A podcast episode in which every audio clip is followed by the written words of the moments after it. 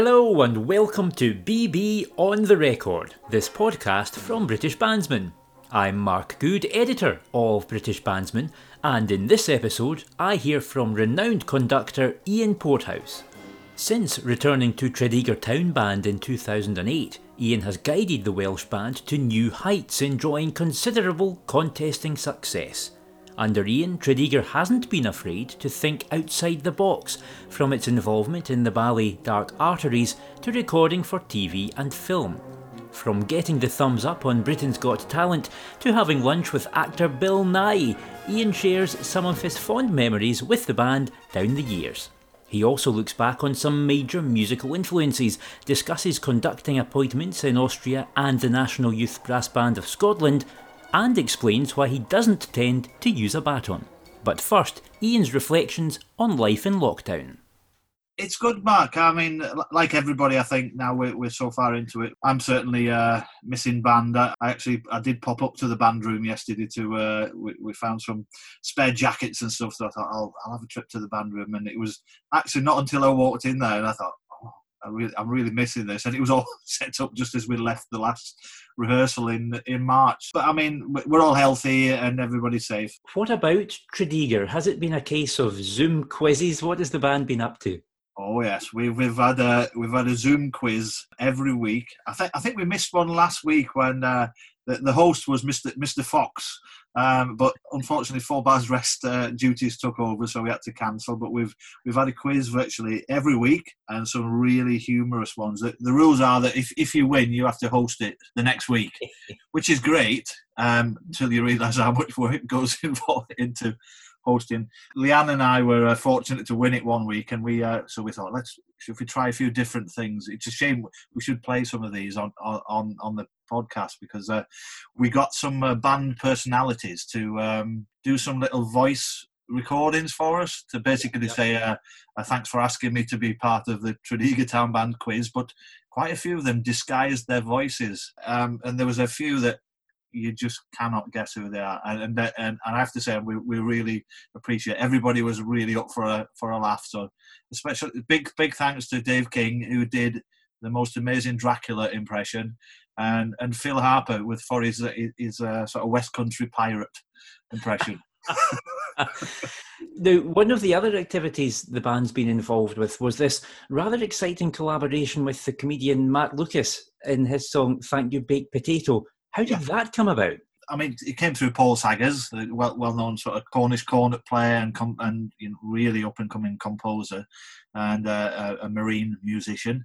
And uh, Paul Paul just sent basically sent me a message to say, look, I've I've inquired to to uh, Matt's sort of manager that he would like to do a brass band version, and we think Tredegar, as you, as you're usually up for doing something different, uh, would you fancy it? And I said, yeah, absolutely. So Paul turned the arrangement around in literally 24 hours. We sent all the parts out to the band, and uh, everybody was keen to do it. No, the good thing was no, nobody could sort of turn around and say, "We haven't got enough time time to do it." Ben Stratford, our baritone player, who is a graphic uh, designer, Ben patched it all together and sent it off, and Matt was really happy with it. His only complaint was uh, when the drums come in, I can't hear my voice. so, as usual, the percussion got in the way, Mark. it was great and a really entertaining bit of content, that. But this year, 2020, it's been a strange one all round, hasn't it, with the pandemic and the associated lockdown. And of course, we understand that banding pales into insignificance when compared to the seriousness of the situation that so many people are facing at the moment. But some recent guidance from the UK government made it clear that non professional groups shouldn't really be playing together at all, not even in little ensembles. And that's not the strategy being adopted by other countries around the world, at least not at the moment. But what do you see, Ian, as being the route out of this situation for bands in general? It's it's really difficult, Mark, isn't it? I think it's. Uh, I mean, we're all keen to get back playing, but obviously we're we're all. I think the band movement in general is just full of responsible people who, who want to keep everybody safe. It's just a little confusing when when they're allowing pubs and you know some restaurants to, to open and, and then if we're not allowed to even Tredegar as an example we're fortunate to have a quite a big rehearsal space.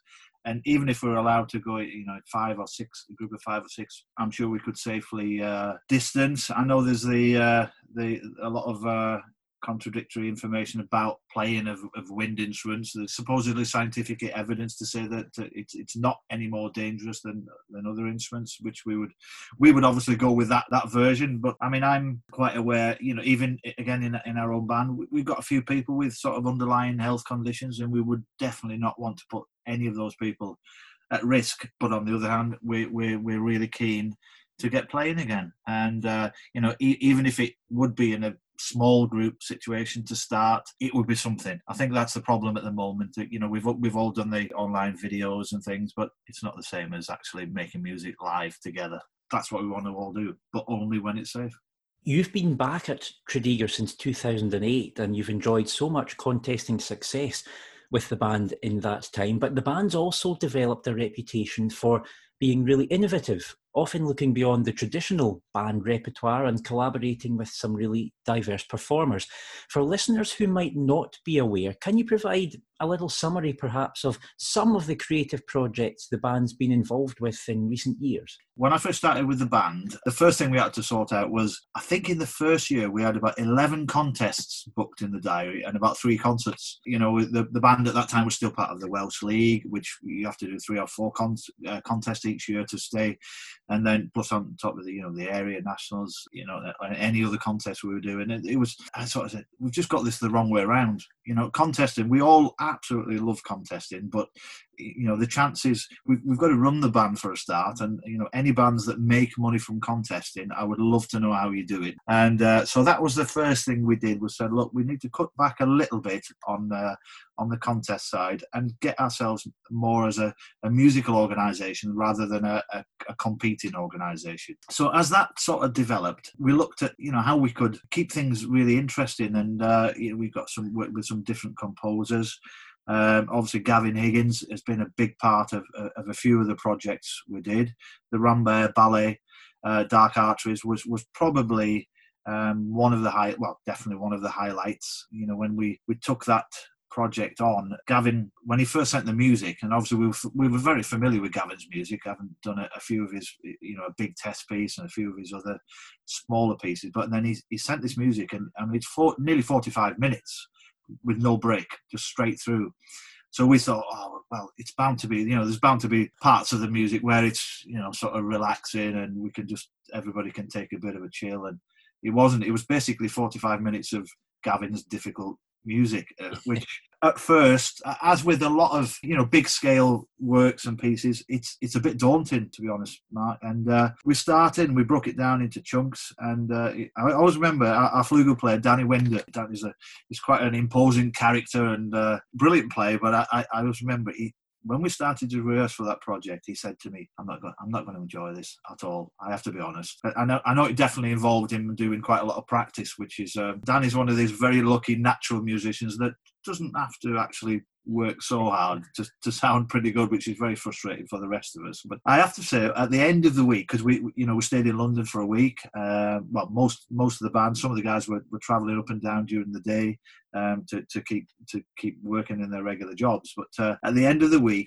Danny actually admitted he said that's the best thing I've ever done, which was sort of made the whole thing worthwhile for me personally, uh, just to think, well, that's the effect it's had on on that player. I think it's it's it's like a lot of these things. It's um, we we live in such a sort of quick fix society now that everything is so instant. Music is still one of those things that it hasn't changed at all over you know the last two or three hundred years. In that to achieve something really worthwhile, it takes a lot of effort and it takes a lot of time. That's what I really enjoy about the band that they're not afraid to take on a project that in the first instance might seem just a bit overwhelming but at the end of it if you stick at it it, it works. How have projects like the collaboration with the rambert company helped benefit the band? Even such as the percussionists you know so, some of the equipment we've had to use um, i think in the ballet there was a one section there was lots of uh, old brake drums off off off wagons and different sizes and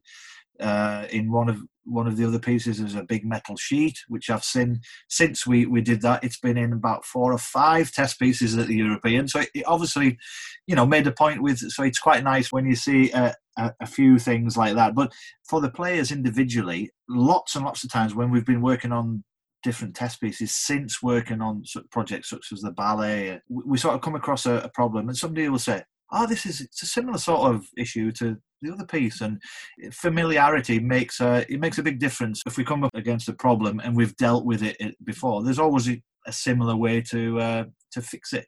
So you know, and that usual thing with you know, if we if we try a piece and somebody say, "Yeah, it's not as hard as that other thing that you made us play, though, is it?"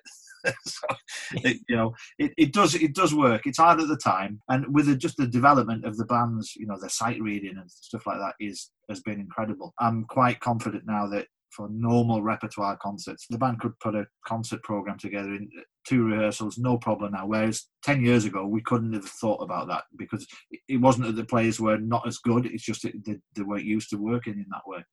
Now we come to Ian's piece of the podcast, and today we're going to listen to part of this wonderful score from Gavin Higgins from his ballet Dark Arteries.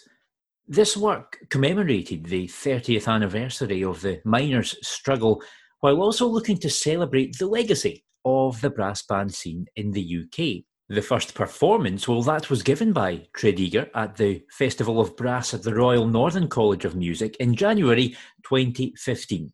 Let's now listen to a studio recording of Tredegar Town Band conducted by Ian Porthouse playing from Gavin Higgins' Dark Arteries Under the Ground We Scream.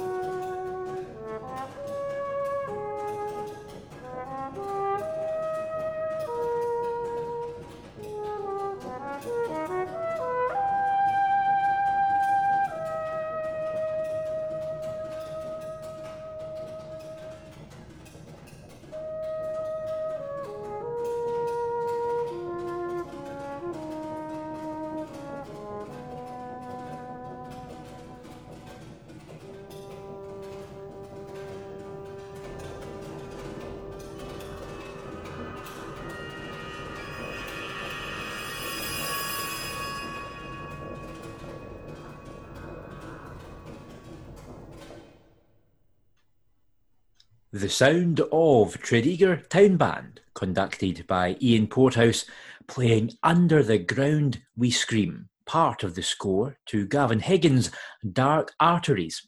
That was the piece of the podcast as chosen by my guest today, Ian Porthouse. Another project the band has been involved with in recent times was taking part in Britain's Got Talent, and people can still see that footage on YouTube. What was that experience like? I, have actually I've just written down a little list, uh, Mark, but that, that one wasn't on it for some reason. I have to say, it was uh, the band was sort of were, were, asked, "Would you be interested in doing this?" So we we sort of looked at it because I, I, know a, a, another well-known band had, had done something in, in, the past and and not been that successful. So we said, "Well, come on, what, what's the worst can happen? You know, let, let's let's go for it." And uh, in true sort of Tredegar fashion, they all just really went for it. And, you know, even the ones that were maybe a little reticent to let their hair down, they, they absolutely loved it. And the, the experience was a bit bizarre. I don't think it was shown on the TV, but it, it was all night long that we played. That's right. Yep. And uh, at the end, David Walliams actually came onto the stage and said, please, can you do it again? And can I join in? so we, there is that somewhere, there must be footage of David Walliams playing the cowbell all the way through all night long, and he absolutely loved it. We, we got through, but unfortunately, that was as as far as it went, which was which was a bit disappointing. But um, we'd got a Tom Jones medley worked worked up for the next the next round, which which is in the library somewhere. we'll save that for another day. Well, we can only hope that we can see that medley at some point. But the band's no stranger to appearing in film and TV, is it? No, no, we um, we were very fortunate a, a, couple of years ago to be involved in the the film uh, Pride, which which came about uh, through a great uh, composer Chris Nightingale who wrote the uh, original music for Pride. Chris Chris is um he was the music uh, director for on Matilda for many many years and wrote loads of the music with Tim Minchin and. Uh, so Chris uh, got in touch with us, and, and also Simon Lenton. So so Chris wrote all the the music for um, the, the soundtrack to Pride, the original soundtrack music, and Simon Lenton, who many of us will remember from Fine Arts Brass Ensemble, and uh, Simon's the, the, the trumpet, one of the trumpet players on Matilda. Simon did all the brass band arrangements and was heavily involved in the recording process. So, so the band there, we, we, we recorded for a full day down at Air studios in, in London, which was amazing. And along with Abbey Road, Air Studios is, is probably the, the top uh, studio in the, in the UK. And then obviously we spent about three days over a few months filming, um, which was amazing. My, my lasting memory is uh, one lunchtime down in uh, Onllwyn, which is down near near Neath, in, in, in what we call Welsh Wales. And uh, we we basically played old comrades for a day and when I say a day, we played it all day, marching up and down one street. And uh, at lunchtime, my lasting memory of that is uh, Bill Nighy, who's obviously one of the, the big stars of the film. We, were having lunch, and it was a typical sort of canteen. Uh, and uh, somebody they provided Bill with a very healthy salad, and uh, we were having spaghetti, either it was spaghetti bolognese or chili or something really, really tasty. And uh, he, he, we were chatting away, and he was very, very interested in the band and you know about the history, and he was very interested in uh, about the competitive side of, of banding and who, who, our big rivals were. So we obviously mentioned another band, which we won't go into at the moment, and uh, he, but he, did request. Uh, in fact, in one of the scenes, if you look closely, Bill Nighy has got a Tredegar Town Band tie on. But anyway, we, I digress. Bill, Bill suddenly decided that uh, this uh, salad wasn't so appetizing promptly chucked it in a dustbin and, and went out and got a bowl of chili. He said his uh, his doctor wouldn't approve, but there we go. but a lovely guy, and Imelda Staunton as well, completely down to earth and uh, and blown away with the band. It was very interesting for, for us to see the sort of powerful emotional effect a brass band can have on people. Going back to Tim Minchin, after the Pride film, we, we were involved with the uh, performance at uh, the Old Vic Theatre. It was two, 200 years of the Old Vic, and they, they, they put on a big variety night and invited the band as one of the artists. And Tim Minchin was the sort of the big the headline guest. I think Dynamo, the musician, he, he was one of the other guys. And and so Tim had said, "Well, what I've got this new show coming out called Groundhog Day, which is now a until the lockdown was a big success." And uh, he said, "I've got the final song." of the show, and uh, Chris has said he'll do it. Chris Nightingale said he'll do a band arrangement for you. So we we went down to the old Vic, and in the afternoon we we rehearsed with Tim. He'd never heard the band, you know, live before, and we rehearsed in quite a small room. We we set off and played this song, and at the end of it, he was actually in tears, as only a good Australian can do. There was an amount of expletives that came out of his mouth of what he thought of the, of the band in a good way, and and it was just amazing to see that he had his own band there, you know, world class musicians, and he was just blown away with, wow, that's what a brass band mm. can do. So that that really made you know really made it, it all worthwhile. And again, you know, we're going from Rambert Ballet to, to playing a, a West End show, and you know, a lot, a lot of the band were commenting on you know on the on the way home on the bus, and you say. Wow, who would ever have thought that we would, you know, be playing live at the old Vic with musicians like Tim Minchin and you know, just uh, yeah, things that actually in, in lockdown we've had time to think back about about these things and yeah, when when you're actually doing it, you haven't got time to think about it. You just do it and uh, move on to the next one. So many wonderful experiences to reflect upon there. Let's look now perhaps at slightly more conventional fare in terms of the band's contesting successes over recent years, of which there have been quite a lot. We're going to come to one of those from 2013 in just a moment, but do you have any others that really stand out in your memory with Tredegar? Probably as, as all conductors do, you remember all of the performances uh, for different reasons sometimes. But uh, yeah, obviously the 2013 was a, a, really special one. But even going back to, uh, I think it was it must have been the area 2008 on festival music. The band was really in a in a stage of rebuilding at the time, and you know we had quite a lot of changes in personnel, and it was a. I mean that was my hit list. Really was make the band good again. You know, because the the band when when I started with the band, they didn't really have a full band, not a full regular band. We, they were struggling for percussionists, and so we, we sort of we had to fill the band up with with good players quite quickly. And it was a it was a really in the initial stage it was a twelve month trial really to see how uh, how we got on because I was still living in in Manchester, you know, in Rochdale. I was I didn't live in Wales, so my schedule at the time was a bit crazy. You know, uh, getting home at two and two in the morning and being back in school teaching at nine the next morning. There was a few uh, uh, tired eyes in those days, but um, I have to say, you know, everything worked really well. We had a very good team, as, as we still do, of, of, backroom staff who were very supportive and, and, and, made it easy. And so that performance at the area in, uh, I think, uh, 2008 on, on festival music, you know, we won. And uh, that sort of gave the band an instant uh, boost to say, right, okay, we're still not far away from, from where we, we want to be, but we have to do it consistently. And I always remember uh, when, when I started with the band, uh, Dewi Griffiths, our, our principal cornet uh, for, for all of the time I've been with the band, was actually playing flugel. Uh, so we, we were a little bit short in the in the in the cornets to start, and and Dewi was obviously a very, very, very strong player. And I said, look, you should be on principal cornet, Dewi. And uh, he said, well, I've never, I've never really played principal cornet since I was about 18. So his, his Dewi's trial was uh, the finals on Battle Creek. Oh, great!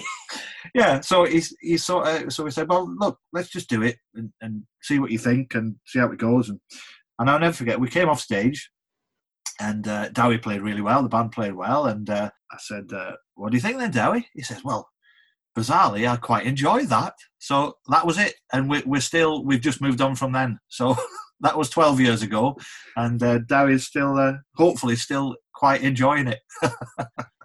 In 2010, the band had a remarkable year, which saw Tredegar win the Grand Shield, gain promotion to the British Open, and then go on to win the Open, playing on the shoulders of giants. How special was that overall experience? It was it was amazing, Mark. And uh, as most bands will say, getting out of the Grand Shield is probably the toughest job um, I've had to do as as a conductor. I know we'd had we had three goals, and and I have to say, and I'm very open and honest about this. The the performance that we qualified on and won was in our opinion, was our weakest performance. You know, the two years before, we thought we'd absolutely nailed it, and I think Dewi had won the solo prize both years, and, and we thought, right, we're in here. And we, we came third the first year, which was quite disappointed. And then we came fourth the, next, the year after. And then the year we qualified on Rococo, we weren't happy with the performance. That's that's for sure. The band, as a band, were not that happy, and uh, we, we would sort of resigned ourselves. Okay, well, we'll just come back next year. And uh, so most of the band were in one of the bars, and somebody came and said, "Hey, what are you lot? You shouldn't be here. You should be on the stage. Why is that? You've won."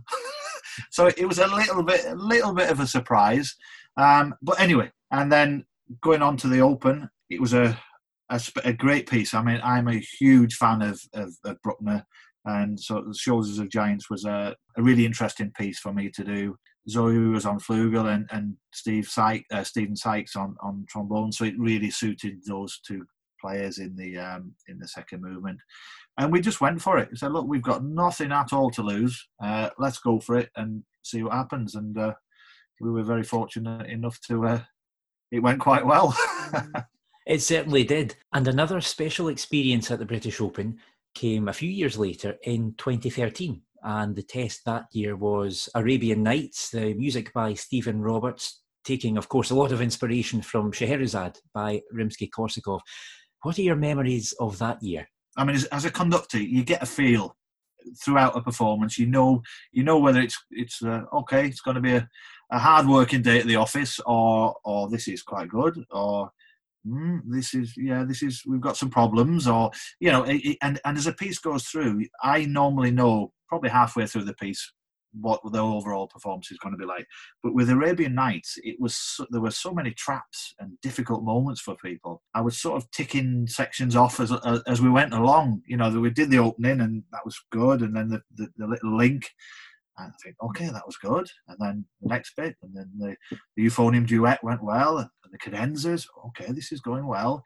Normally, I would be thinking, great, let's we, we're on this now. Let's really go for it. But even right to the end, because there's a, there's that there's a I remember there's a really horrible entry for the solo horn, isn't there? Where everybody stops, and I think the solo horn has to come in on a high G sharp. So until all of those things were had all been mentally ticked off by by me, um, I think it was probably just in about the last two or three minutes of the piece where the band they knew this was something quite special and they they just absolutely gave it everything and uh, right up until the last high E for the soprano at the end. I mean, a, a high E on a soprano is a. Um, I don't think you could, even if we hired Mike Lovatt or something, you can't guarantee that note's going to be there every time. And uh, Ian, he was doing it pretty well. And just at the end, he, he hit this note, and uh, just the hall just erupted, absolutely erupted. And apparently, I jumped straight up in the air, which which I'm not sure actually happened, but apparently it did.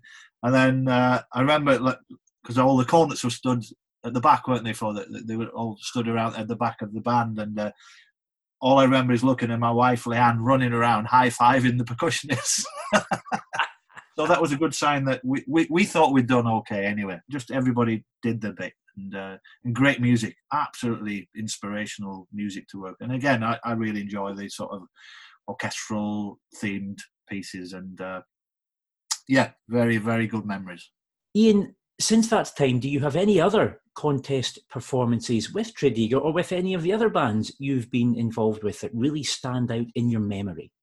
obviously Tredegar is my main musical ensemble that I work with week in, week out, and we've got some great, great memories. We had a performance. I think it was in the same, actually the same year, in the, in the Nationals of, of, Distant Memories, where we we just missed out. Um, I think at the Open we, we won and Cory was second, and at the, at the Nationals Cory won and we were second. So it was a it was an even year for us. But that that performance, and then I've had some some great memories. Uh, Cambridge Variations at the area. The band were were outstanding. With some great European performances. The latter one was was the uh, a tale as yet untold. You know the band absolutely played. Uh, superbly they prepared well there's been some but some some of my other projects obviously i worked up in scotland for quite a while with with whitburn some good good memories there. You know, I think the four years we had two two wins and two seconds at the, the I don't call it the Scottish area, or you don't. It's the, it's it's the Scottish Championships, Scottish isn't it? Championship, yeah, yeah. And uh, it means I know it means a hell of a lot to, to the bands up there. But my my other main main interest is is is working out in Austria with brass band Oberösterreich, which is a a completely different sort of project because they, they are literally a project band. That they're, they're, all uh, they don't rehearse every week. They, are from all over the uh, upper part of, of Austria, from you know from Salzburg right over to the east of Vienna. So it covers a big, big geographical area, and we meet up literally um, for a week uh, and rehearse and then do the con- contest at the end of the week. They, they do sectionals and things beforehand, but we're very uh, privileged there that we, we can rehearse um, during the day. So they, most of the band are either professional players or teachers. Fortunately, they're, they're given a little bit of time off to come and rehearse with the band. Um, so we, we start at nine in the mornings and we finish at five. So it's just a, non, a normal day's work. But you can imagine you do that for five days with you know with really well prepared players, and the results we, we can come up with are, are pretty good. It's a it's a different style. You know the the, the players have, have different styles to us, and it's uh, you know lots of people say to me, oh you know you, you how do you get them to play in a British style? And my answer is I, I don't ask them to play in a British style because it was it would just sound so unnatural. So we, we tried. I mean, the, the brass playing in, in Austria is uh, it's got a heritage that probably far outweighs uh, brass band playing in the UK. So I'm, who am I to sort of mess with it? But we just try and work together. And you, I use my, you know, experiences of what we're trying to do and and and mold what they do naturally into something that gives us a a pretty authentic uh, product. You know, we, we do have a problem in that there are no there aren't any tenor horn players in Austria because it's it's not a, a, an instrument that fits in any other ensemble. So we a horn section usually comprises of uh, it, it, varies sometimes between uh, trumpet players, French horn players, and baritone players, um, all playing various, uh, all playing tenor horns, obviously, but with various different mouthpiece adapters. And uh, but they're they're pretty good now. Um, we, we always have a laugh and a joke because when we meet, we're always working on really hard test pieces. And day one, we all we all assume now that day one is bad. Day one will sound pretty awful, and I always go in really enthusiastic and yeah, we're going to, it'll be like this and these players will be amazing. And, and day one's always awful because it's not together and it's not in tune. And, and it's uh, day two in the morning, it's like a different ensemble because just they, they just need a little time to get back into for the switch to click that oh i'm in brass band mode now and i need to watch out for this and do this. And there's such a lovely bunch of people who are just 100% keen. All they want to do is play well. That's it. And the the advantage i think of they don't have that sort of heritage and history of a it's just what we're doing now which is i have to say how i like to operate. I'm not that interested in you know how many nationals Sundays won and all this. It's about we're here now and we're playing this music.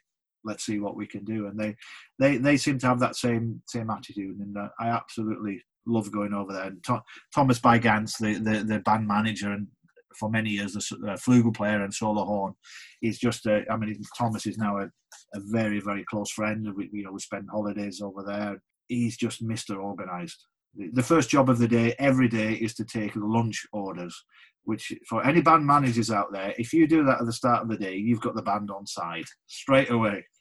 so Thomas is a pretty switched on guy, is Thomas Bygans. Looking now to your own experiences, Ian, you grew up as a cornet player leading the National Youth Brass Band. You played at Leyland, Desford, Black Dyke, and YBS under the likes of Richard Evans, James Watson, David King, and Alan Withington. And I'm sure there are more names to add to that list. How much of an influence did those conductors have on you? All of them, a, a huge influence in, in all different ways, Mark. Um, you know, going going right back to the sort of beginning of my career was when I first uh, uh, met and started to work with Richard Evans, who who's sort of stayed a, an influence in my career all the way through. And I'm, I'm delighted now that I'm working closely again with Richard with uh, with Nibs. Well, we, we we still call him the boss. Uh, technically, I'm the boss, but I I don't feel like it. Dick Dick will always be my boss, and. Uh, so Richard came along to conduct the, the Cumbria Youth Brass Band. So I would have been probably 13 or 14 at the time, and this energetic, charismatic conductor came into the band, and wow, it was amazing. You know, we used to look forward to those rehearsal days. I, I think it, we used to rehearse um, once a month on a Sunday in Keswick, and uh, Richard just lifted the band to another level, and he just made every moment of that uh, those rehearsals and performances so enjoyable. Mm. Um, and that followed on then, obviously, with me playing with Leyland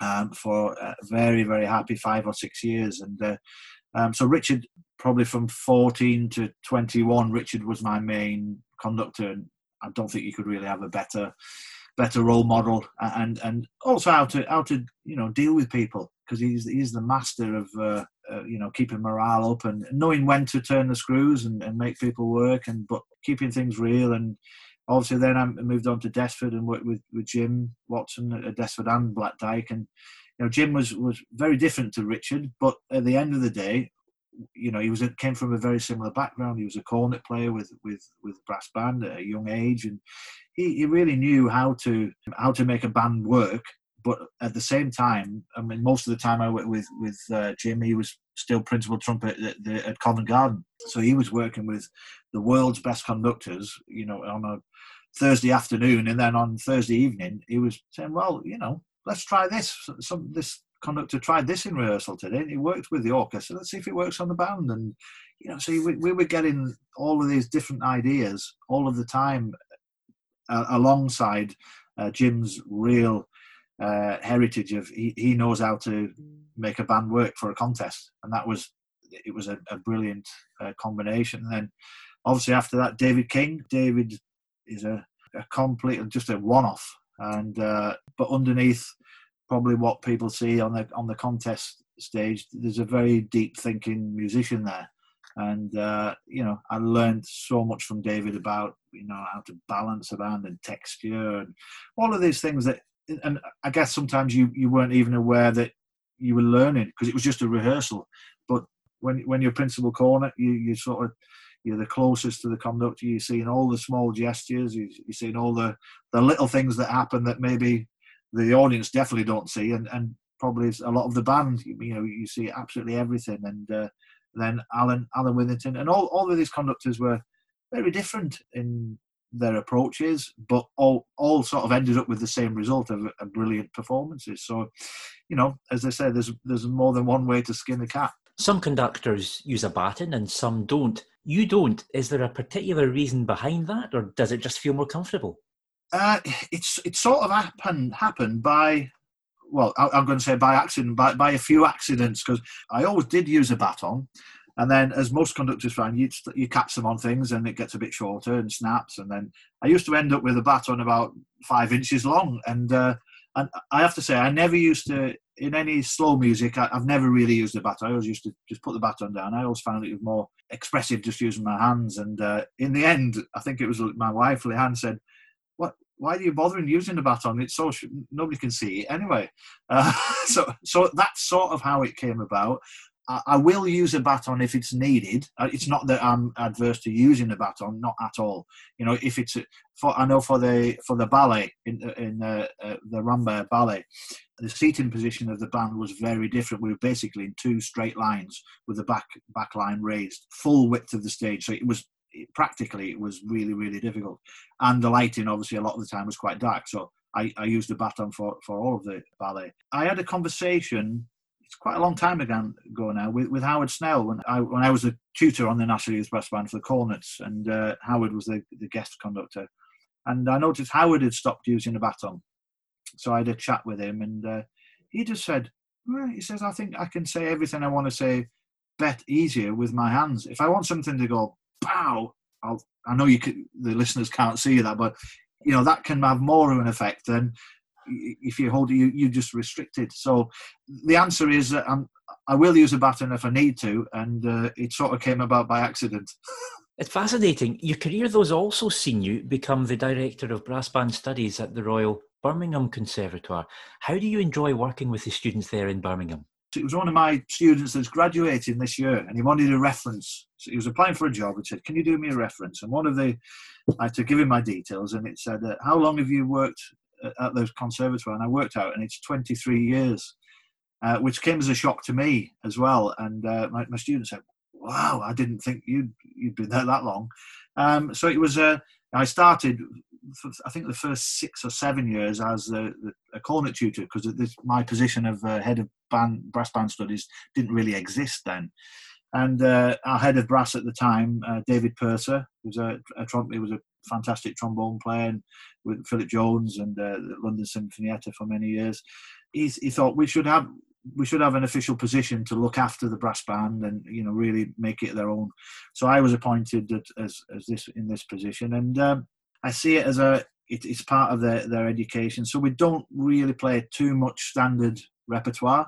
The, the repertoire we, we normally play is either historical or advanced test pieces. You know, pieces that they probably wouldn't normally play with their brass bands. We're lucky that nearly all of the students play with outside bands, lo- either locally or when we have a few travel down from uh, from Birmingham to to Tredegar. We've got some players going over to Desford and to Gus and you know uh, Flowers. You know, so they're all playing. We look at pieces that they, they certainly wouldn't be playing in a regular concert. It's really really interesting for me to to see how those players uh, develop. And one of my students was uh, is from Okehampton in Devon. He never never played any music by Harrison Birtwistle or anything like that. Regardless whether they enjoy the repertoire, at least they know it exists and, and how to approach it. Last year we did we did um, a performance of the Janacek Sinfonietta. The, the whole thing. There's a there's a brilliant arrangement by the ex uh, bass trombone of the CBSO Alwyn Green and Alwyn's, uh, I think he was a conductor of City Country Band for quite a long time. And Alwyn's, he's still got a real interest in brass bands. And he, he came to me after one of our concerts and he had a carrier bag with him. And he said, if you get a chance, you maybe want to try this arrangement I did a few years ago. So I looked in this bag and there's manuscript parts for the whole of the Janacek Sinfonietta, which I thought, wow, what a project to take on. But I mean, the parts, it's really, really tough. And uh, one of us, one of my students uh, from uh, is originally from from Halifax, and uh, he, I remember him saying to me, "This is my worst nightmare.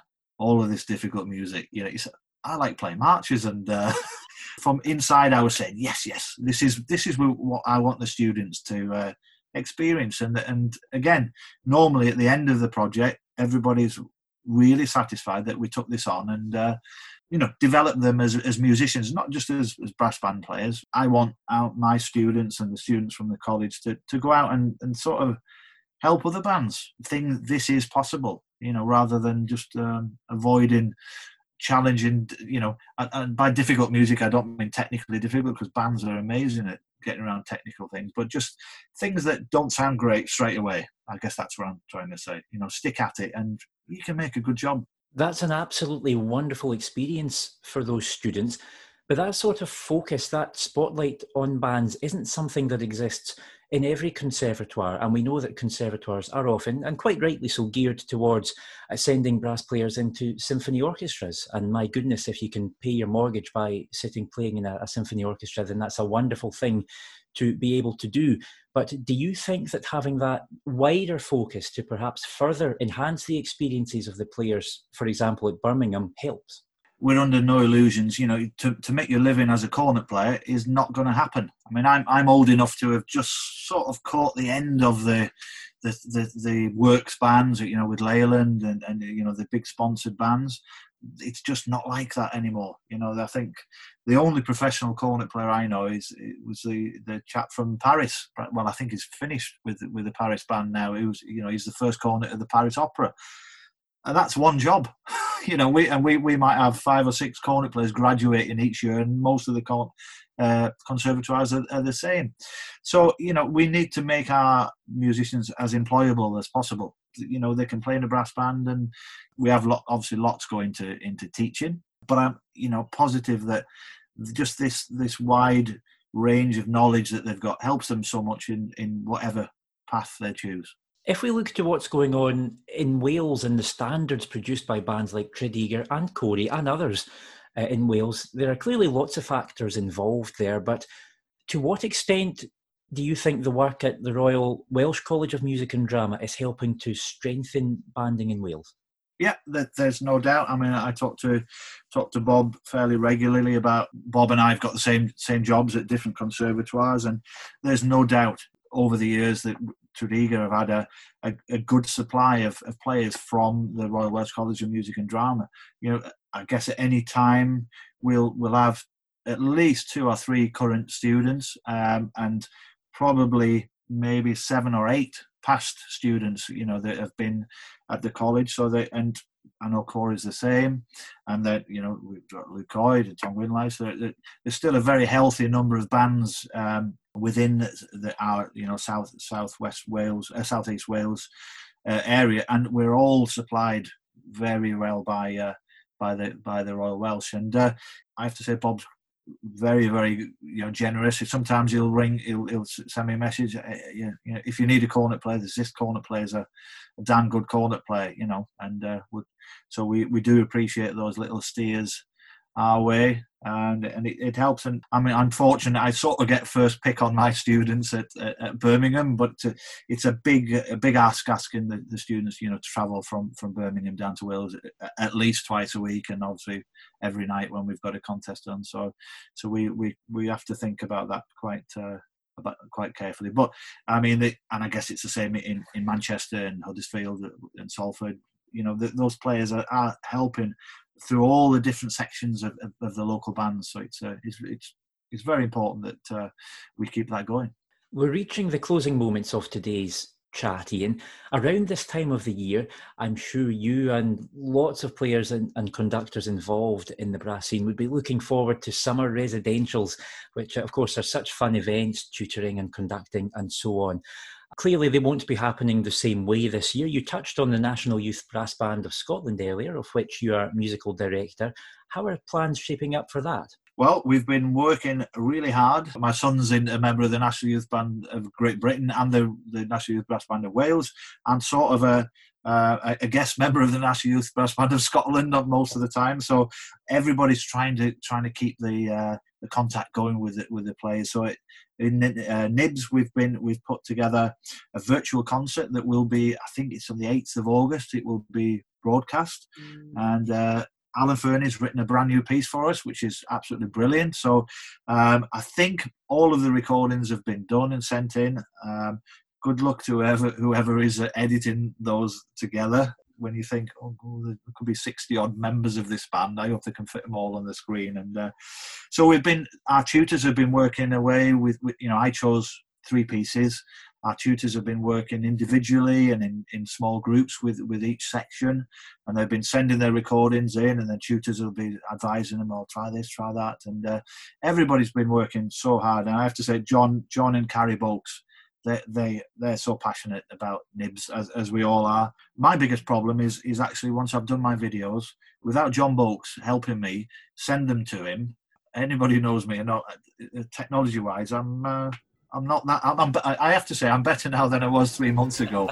but uh, yeah, John and Carrie Bolks, that you would not meet people who are just so proud of the organisation that you know it'd be, it'd be easy to just say well it not it's not happening this year and uh, carry on and we'll see you uh, hopefully next Easter but uh, they weren't happy with uh, with that at all. And uh, we, we really hope that the uh, end result will be a big well I'm sure it will be and a really interesting